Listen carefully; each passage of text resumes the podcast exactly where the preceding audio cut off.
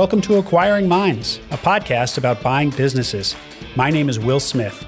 Acquiring an existing business is an awesome opportunity for many entrepreneurs. And on this podcast, I talk to the people who do it.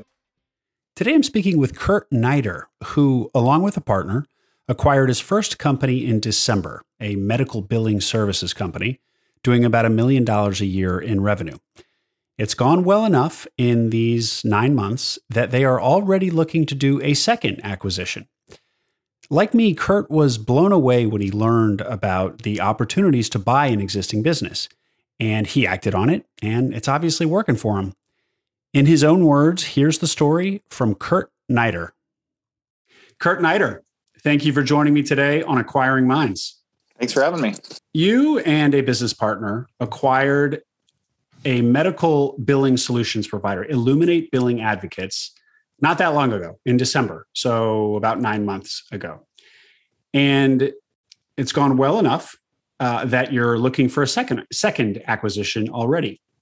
So we're going to hear that story today. Why don't we start with your quick personal background on you, 2 or 3 minutes on your background and what led you and your partner to want to go out and buy a business.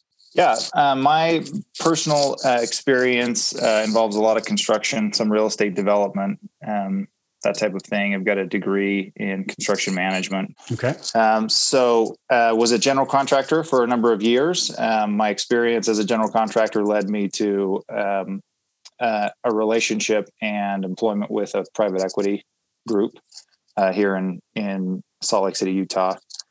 We brought the chain Five Guys to Utah. Our first store in Utah was the first Five Guys west of the Mississippi.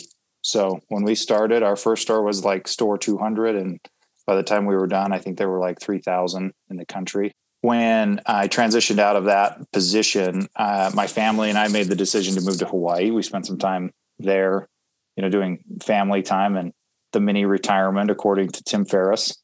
And it was a mini retirement geographically. I still needed to work. So I started a business when I got there, which I sold a couple of years later. So that was my first experience. And really, I had seen dispositions and been involved in the sale of businesses. But that was the first kind of one where I personally owned the business and went through that process start to finish.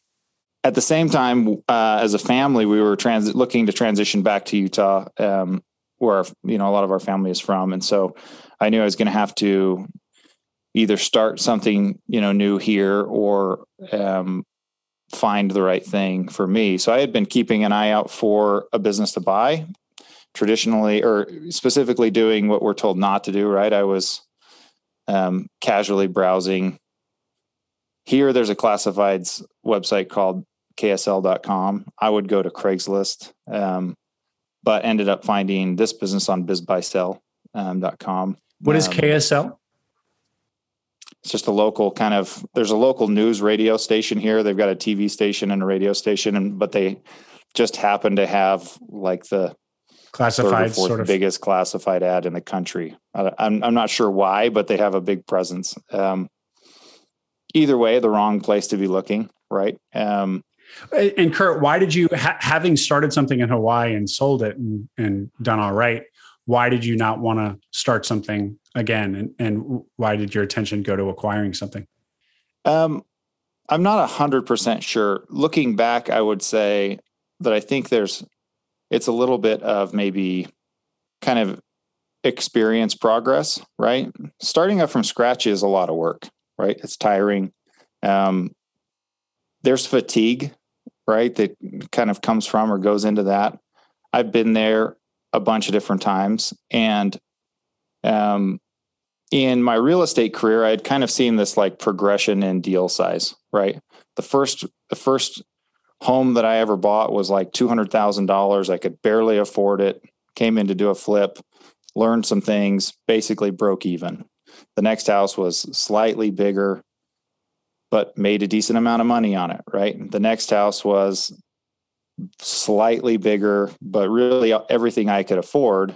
And, kind of as you start to progress in your career and your experience, not only does your experience kind of start to steamroll, but also your ability to get a deal done, right? Get a capital structure kind of formed, and then get the bank to say yes, right? Mm-hmm. So this was kind of a similar way, right? In the past, if I wanted to start a business, most of the time I just needed to do it on my own, right? Cash or credit cards, and just figure it out and bootstrap as long as I could make it. At this point, I had kind of always known there were things like that out there. I have, family members who have sold businesses, that kind of thing. So I knew there were bigger deals out there. On the private equity side, I had seen some deals, but they're really more like family office size deals. So I knew there were these, startups that were a lot of work and no money, and not the kind of thing I really had appetite for. And then I knew there were these big deals that I couldn't get done. I didn't have the sophistication. I didn't have the, the gunpowder to get them done. And so I knew there were these little niche businesses. And I didn't know that I could get one of those deals done, but they were enticing to me, right? I liked the idea of saying, I'm going to skip 5 to 10 years by buying somebody else's business, right? I skip the first 5 to 10 years of bootstrapping and scraping by, and come in and pick up a system that's already rolling. It might be somebody who's gotten to the end of their experience and their willpower, and they're ready for somebody else to take it to the next level. It might be somebody who's at the end of their career and just looking to ride off into the sunset. I didn't really care. As a general contractor, I was typically a service provider, right? We came in and we helped somebody else build their business that they were then going to run forever. But as soon as we were done with that, our project, we were out, right? We built ourselves out of a job every single time we, kind of completed a project. Mm-hmm. My business in Hawaii was a service provider for hotels, apartment buildings. We did commercial fragrance and scent marketing. It's kind of a niche business, but I started to find joy in helping other people with their business and doing the kind of work that a lot of people don't want to do, right? It doesn't need to be sexy. The less attractive that it is to the everyday person or college grad, it's great for me, right? The idea of the types of businesses. And this business fit that, right?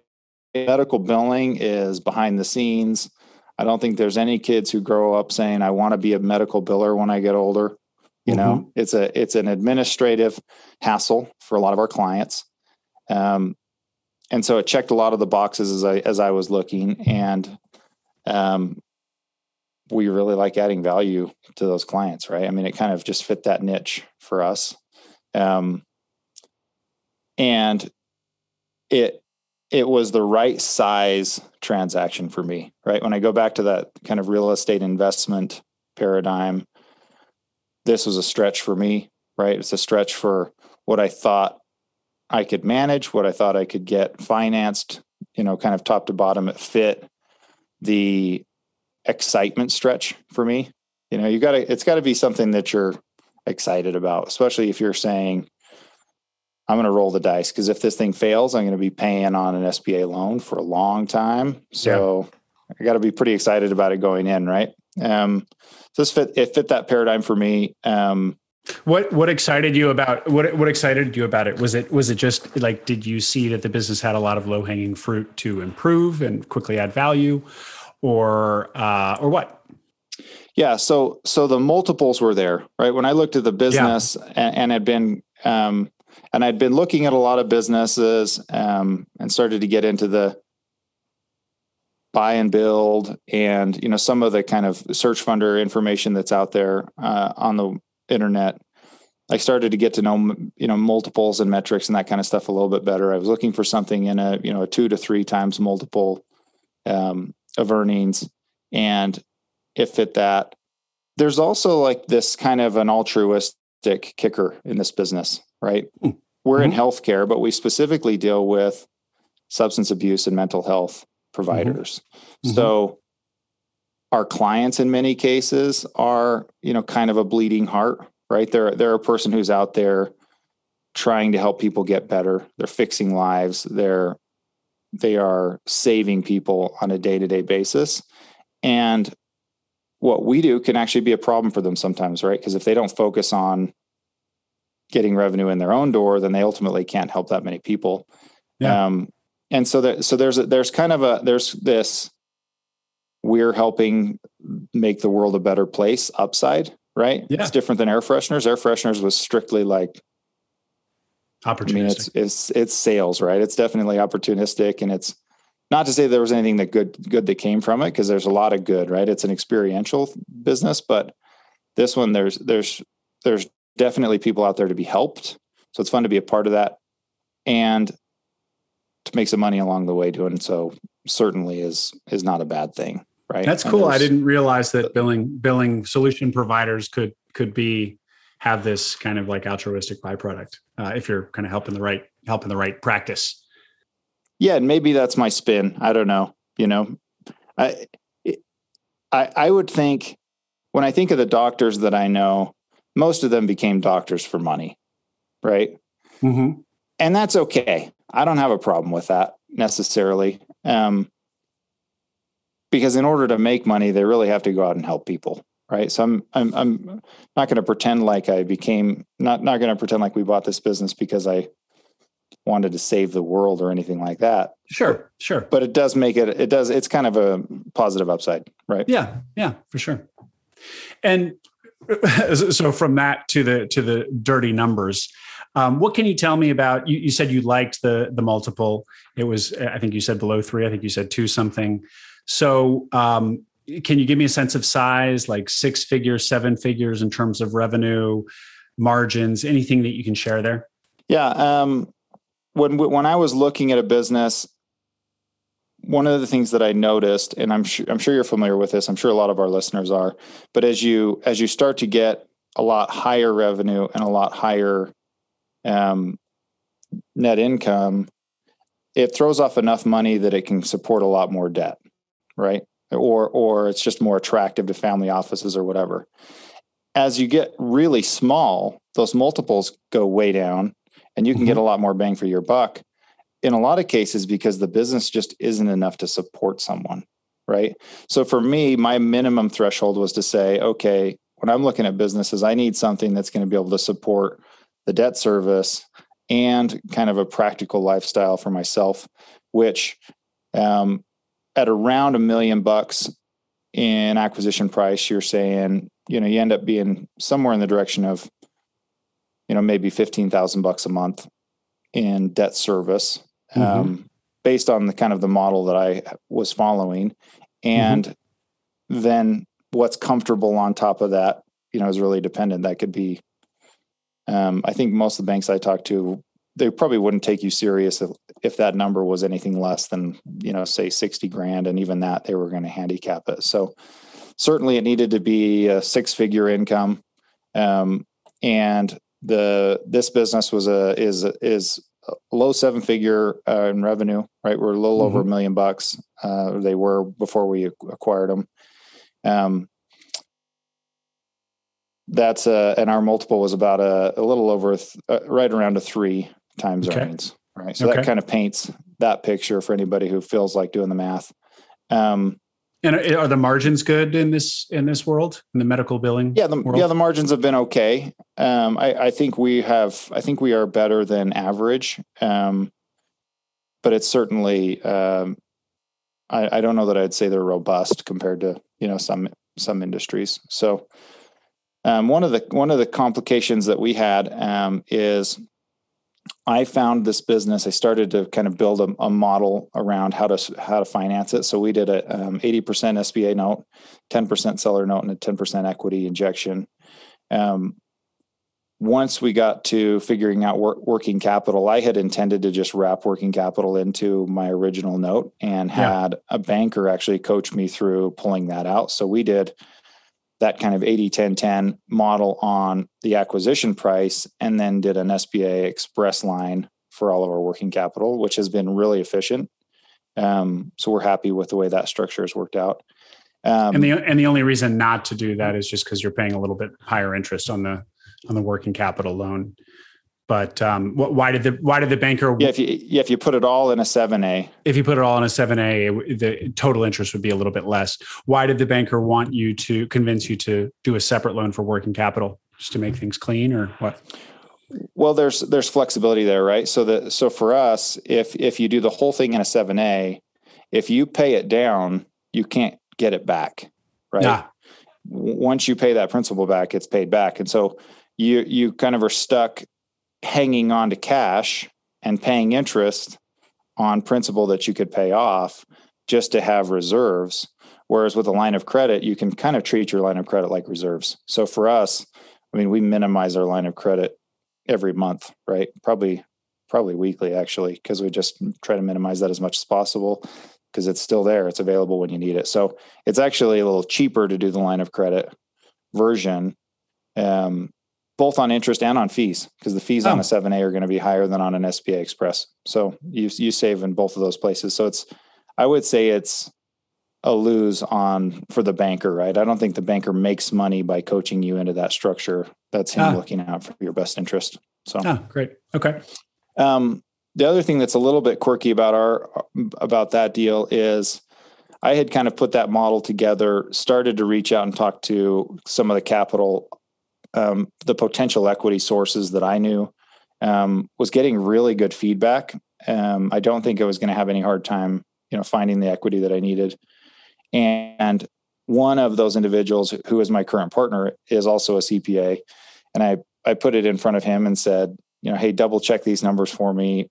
They look good to me, but I had a couple of kind of weird things being told from different bankers that I didn't use. And so I wanted to double check their questions. And one of those, which can be confusing for buyers, is if a business is doing their accounting and taxes on different bases, right? So that was one of the issues that I ran into, is this business was keeping their books on an accrual basis, but paying their taxes on a cash basis. Mm-hmm. So then during the due diligence period, that turned out to be kind of a nightmare because they didn't line up, right? And so you had to be savvy enough to line those numbers up. Anyways, put it in front of him and he came back and said, okay, not only do they look good, but let's do this together, right? Which is what we really decided to do. And that's been really great for us, right? I think in our kind of prior call, we talked about partnership and there's a cost there and a benefit, and there's no question I'm happy with the decision that I made there. Mike Hansen's been a fantastic partner, and I wouldn't change that decision. I don't know that it works that way for everybody. So yeah, maybe we're lucky or blessed, whichever way you want to go with that. But you didn't go looking for a partner. You didn't reach out to Mike Hansen with a partnership suggestion. He said, this looks like a great deal. He proposed it. Correct. Cool. Correct. Yeah. Yeah. It was his idea. He and I had worked together in the private equity business that I worked in for almost 10 years. I think like 7 or 8 of that, we were both there. He was the CFO of that organization. So we had a big track record of working together, knew each other's kind of strengths and weaknesses, and he was willing to look past my weaknesses. So that worked out. Well, hopefully your weaknesses are his strengths and vice versa. So there was enough meat on the bone with this business that you could do the SBA structure as you outlined, the 80-10-10, and still have enough to pay you both reasonable 6-figure salaries. Is he full-time in the business now, or is he not active in the business? He's just an investor. He is also full-time in the business. And I think for both of us, it's probably a step back from what we could get in the market for our skill set, just working for somebody else. It is also a step in a direction for us, right? The current business is not the end game. We would like to grow it. It's certainly an opportunity for roll up or bolt on opportunities. And because of our experience in the private equity world, we also still have a little bit of that background of, with the right skills and the right systems, we can run more than one system at a time. Right. So, we're looking for other billing companies to add to, our current mix, but also looking at a couple other opportunities that may or may not, come to fruition, and not afraid of kind of going in a little bit of a different direction at the same time. for that reason. So, well, I want to get into that. I think it's striking that you guys already feel comfortable enough in this new business that you've transitioned into that you're looking at your next deal or your next thing. But before we do that, I want to understand the medical billing world a little bit more, because I feel like I've seen these listings myself on BizBuySell. Are they, so your office, your team is mostly remote. It's an administrative business, obviously. You're, for lack of a better word, I mean, you're kind of pushing paper around, and you're the interface between a medical provider and the insurance companies, essentially, right? And I guess the patient as well, to a lesser degree. But there's some interaction there.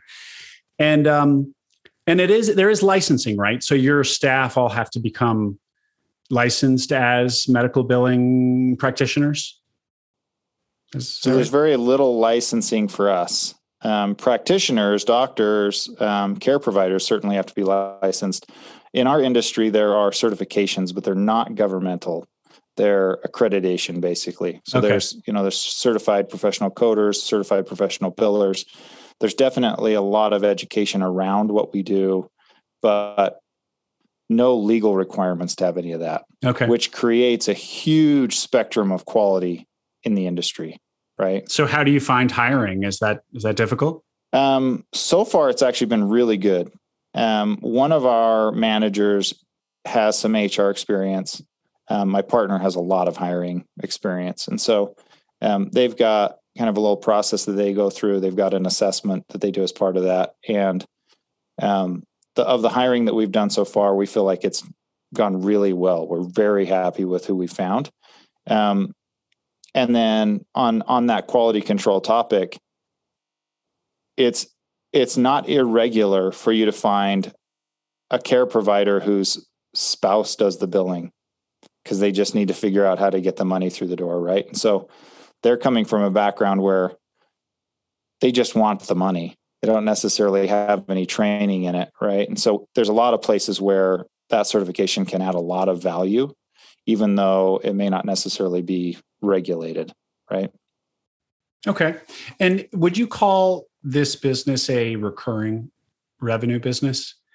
Yeah, I would. So our model is a percentage of revenue. So all of our revenue is based on a percentage of reimbursements that we collect for our providers. So certainly can go up and down. Certainly can fluctuate depending on who it is you're working for. In the industry, there is some variation as well. So there are some medical billers who work largely with fee-for-service or cash pay facilities, where they're charging the public, right? They're charging individuals for services. They're sending out statements every month. They're doing collections somewhere along those, anywhere along that kind of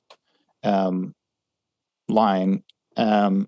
For us in the industry that we're in, most of our clients will collect their cash pay as needed. Any deductibles, copays, that kind of stuff, they'll typically collect that on their own. And we're only liaisoning with insurance companies. Mm-hmm.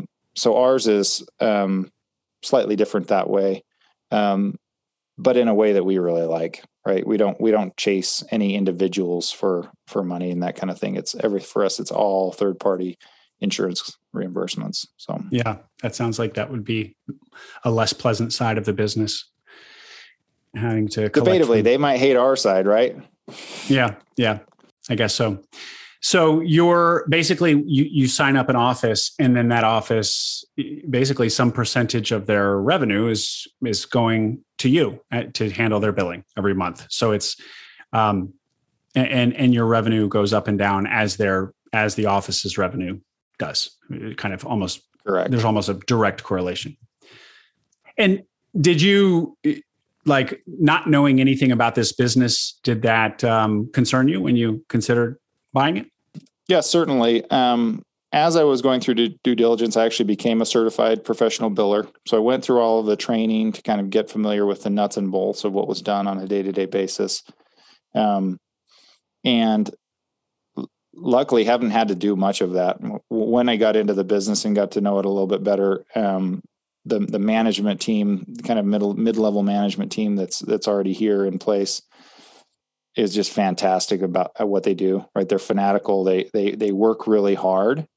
And I think in a lot of ways just needed a little bit different support from, I don't want to say above, but I think they needed a little bit better support. And so that, to answer your question, that certainly made me nervous. At the same time, in a lot of ways, it was straightforward enough. And the training that I went out and got was enough to reassure me that it was the kind of thing that we could handle. Okay. And did you envision adding value to the business and growing it? Or was it kind of a buy and hold? Yeah. So for me, growing it is always upside, right? But when I was looking at deals, I was always hedging against that, right? Every deal I looked at, I was saying, okay, if I buy this and it, you know, if it makes 50% of what it does now, am I still going to be okay? You know? So you protect your downside and the upside is a nice to have, but not part of the expectation of when you bought this business. Yeah. Yeah. Yeah. We try to kind of keep that in the, blue sky realm, right? I don't want to make bets on blue sky. So what we've been lucky to do is come in and, especially with my partner being a CPA and adding some systems and processes on our software side, been able to do two things. Is really, when we came in from the beginning, the first thing that we started on really, and we hit really hard, was to say, every single one of these claims, right? Every single one of these claims that comes through for us is almost like a sacred responsibility to make sure that it doesn't disappear, right? Because it's on the surface level, it's just revenue for one of these facilities, right? It's just money. But the reality is there's a patient on the other end who's getting care for this, right? And insurance companies have provided a policy where they've guaranteed coverage for this care, and an individual's been paying against that, right? And so for that claim to get lost, for it to not get paid, for whatever, to me felt like really we had a moral responsibility to make sure that there were no leaks at all in our system. So we started with that, and we hit that really hard. And then as you start to work through that, there's kind of some snowballing effect that comes along with it, right? As the system gets better, our employees' stress goes down, their job gets a little bit easier, everything gets a little bit easier to track, and you can start to give that information to the facilities and your clients, so that they have more transparency into where those claims are, the efficiencies there, and all of that kind of stuff. So we hit that, and I think we feel like more of the upside has really been recognized on that side as opposed to the marketing side. We feel like we've been successful in implementing some efficiencies that we're really happy with. And so you basically kind of operationalized tracking all of these claims, whereas before each of your billers kind of did it their own way. It was maybe less... more siloed, like people didn't, this person is working on these claims, but the other person couldn't tell you anything about where those claims are. Just each person had their own little fief of their claims they were working on. And so it almost sounds like a CRM for tracking claims through kind of a pipeline. Yeah, it's certainly similar. And there's a lot of different software products out there that are available to do that.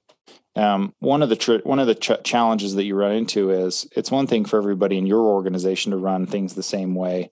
If ever your clients, their business a different way, the inputs are not the same, right? Yeah. So you've kind of got to sell the value of, kind of this operational structure downstream that way as well. So.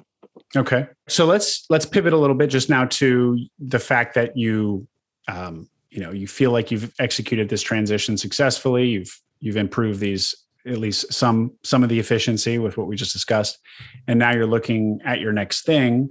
So tell us more about that. You said maybe another medical solution, so medical billing provider, maybe something else. What, What are you thinking? I mean, I have to say, Kurt, of all the people that I've talked to, I think 7 months, or where are we, 9 months is a record in looking for and already looking for a second deal.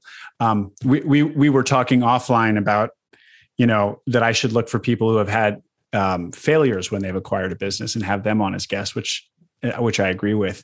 But your story is kind of like the opposite. It's like, okay, that was easy. 9 months later, I'm going to go do another deal now. So disabuse me of that, or tell me, no, I'm right. It really is that easy. Or was that easy for you, at least? No, I certainly would not want to sell that it's been easy. I think one of the things that was a value to us, especially, is we came in with kind of a team mindset from the beginning, right? We came in with a partnership, with multiple sets of skills. And I think there are major things that we've done in the last 9 months that, had I come in on my own, I would not have been able to do, or would have had to outsource at great expense. That would have been a much bigger challenge, right? And still may not have worked. So I think some of the credit for that would have to go to the team, right? I think we've had, you know, a little bit more bandwidth in order to be able to take some of those things on. Our team the team that was in place before we came on also has been very responsive. They've been awesome. I don't think everybody gets, you know, a reception like that. And our clients are the same way, right? So I certainly wouldn't want to pretend like it's been easy. I certainly wouldn't want to pretend like, you know, there have been no toes stubbed along the way. You know, like I say, marketing's a challenge, right? That's something that we're still working our way through and trying to figure out how that part of the business, you know, can really be accelerated. And in some ways it's catch-22 a little bit, right? So it would be easy to say, oh, this has been so easy and such an easy success. Let's go do another one. The other side is to say, we did come in with a team, right? And so that changes some of the metrics to where we're, you know, we're in a position where we're saying we need to do more, right? We need to take on a little bit more in order to support the platform and support, you know, our team, and kind of keep us interested in the business and where we're headed, right? Okay. So what do you think it's going to be? Another expanding the current business, another acquisition within medical billing, or something outside? We would love to do that. That also has turned out to be a bit of a challenge. Using this as a platform for roll-ups and bolt-ons was very attractive to us early on, still is. Right. But like I think that's where I found you. On SearchFunder, I think you were asking if anybody has a line on a deal from another medical billing company for sale. Go ahead.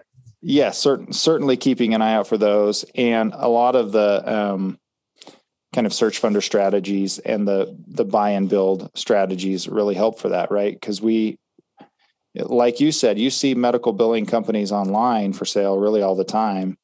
And it's rare that you find one that hasn't already been sold, which is a little bit of one of those frustrating tactics that brokers tend to use, of leaving a listing online for a long time after it's already sold. But they tend to go pretty quick. It's a competitive marketplace. And so that's, you know, those types of acquisitions are certainly something that we're attracted to. Over the last nine months I've had multiple of those conversations, you know, with either sellers, potential sellers, future sellers, you know, and sometimes it's timing. Sometimes it's, you know, is a child going to take on that business at some point in the future?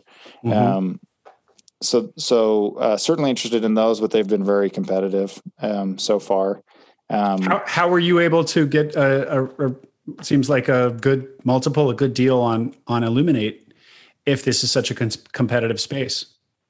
I think it's a little bit anomaly. I don't know that I would say it was like a foreclosure sale, right? It wasn't a fire sale. We paid pretty close to market on it. Yeah. But at the same time, it was unrepresented. So it was, you know, sitting on a website, but not being pushed by a broker. I don't think they were doing any of the broker networking type stuff that would have needed to be done in order to add value there as a broker, right? So I think both the seller and we, cobbled together, I think we got to keep some of that kind of margin. Yeah, sure. And then as we're looking at other opportunities, Mike and I have varied experience. And so that leaves the potential opportunities that are out there are not limited to just what we're doing right now. And there are some things that, potentially could work together kind of hand in hand or be just completely different businesses, and that would be okay.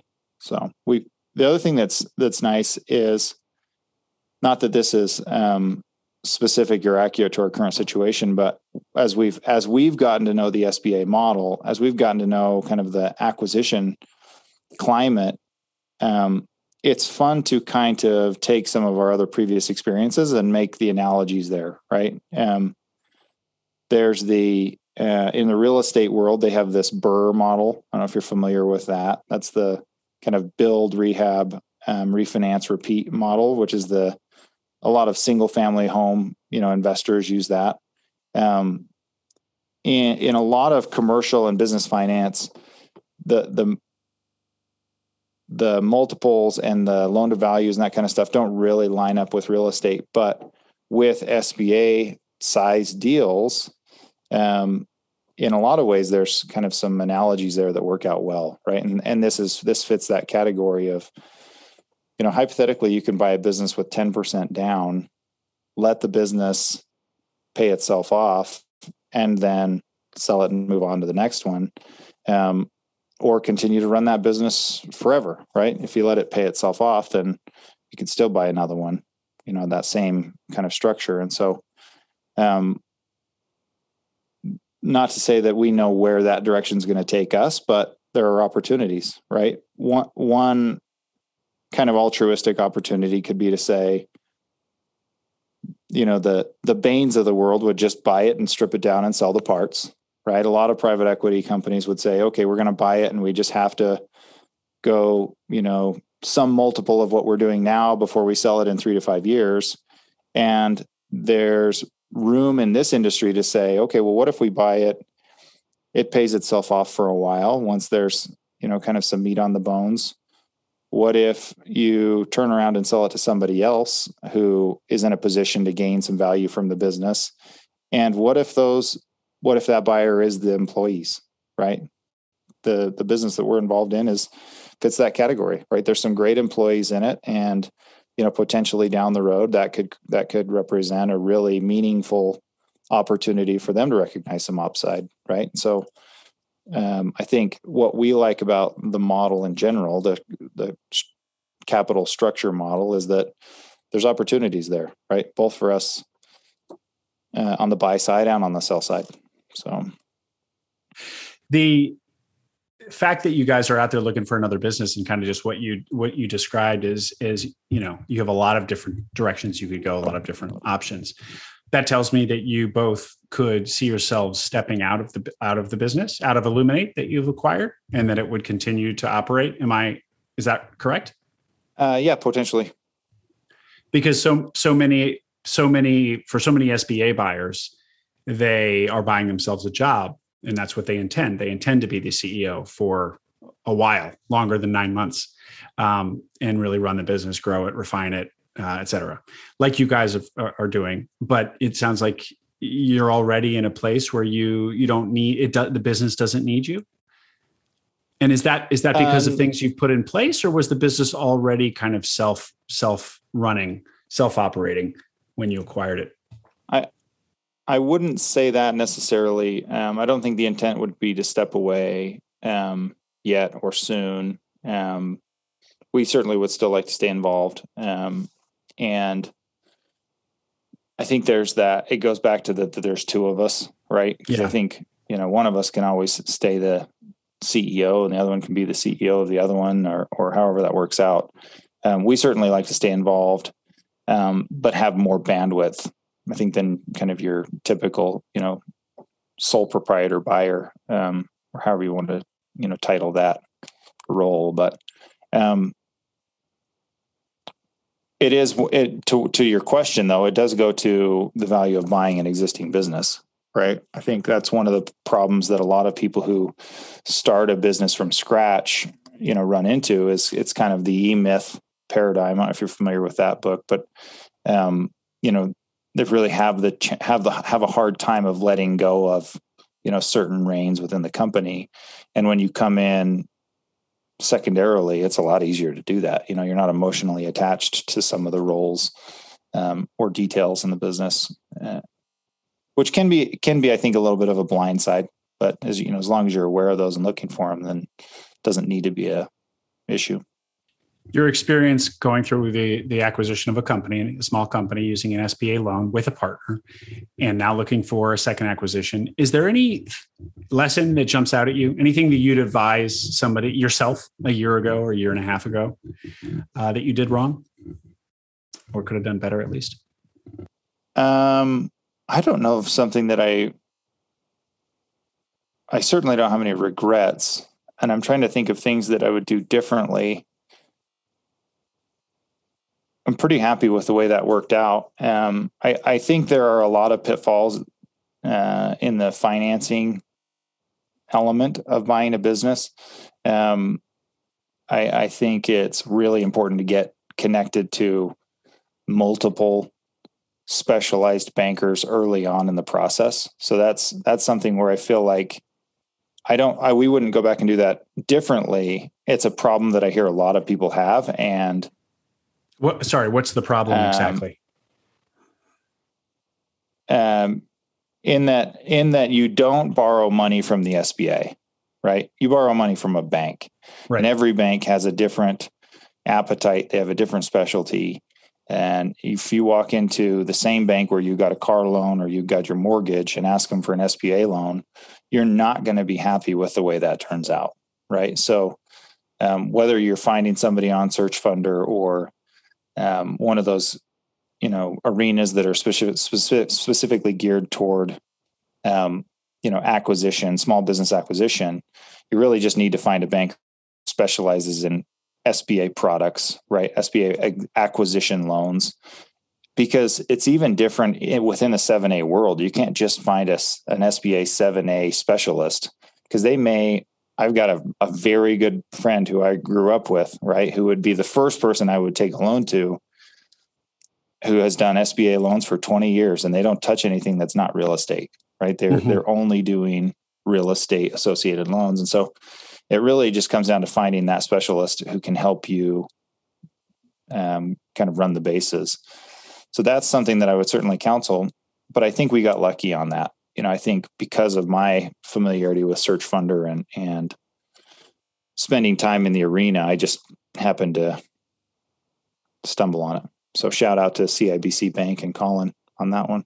So Colin at CIBC Bank. Yeah. Cool.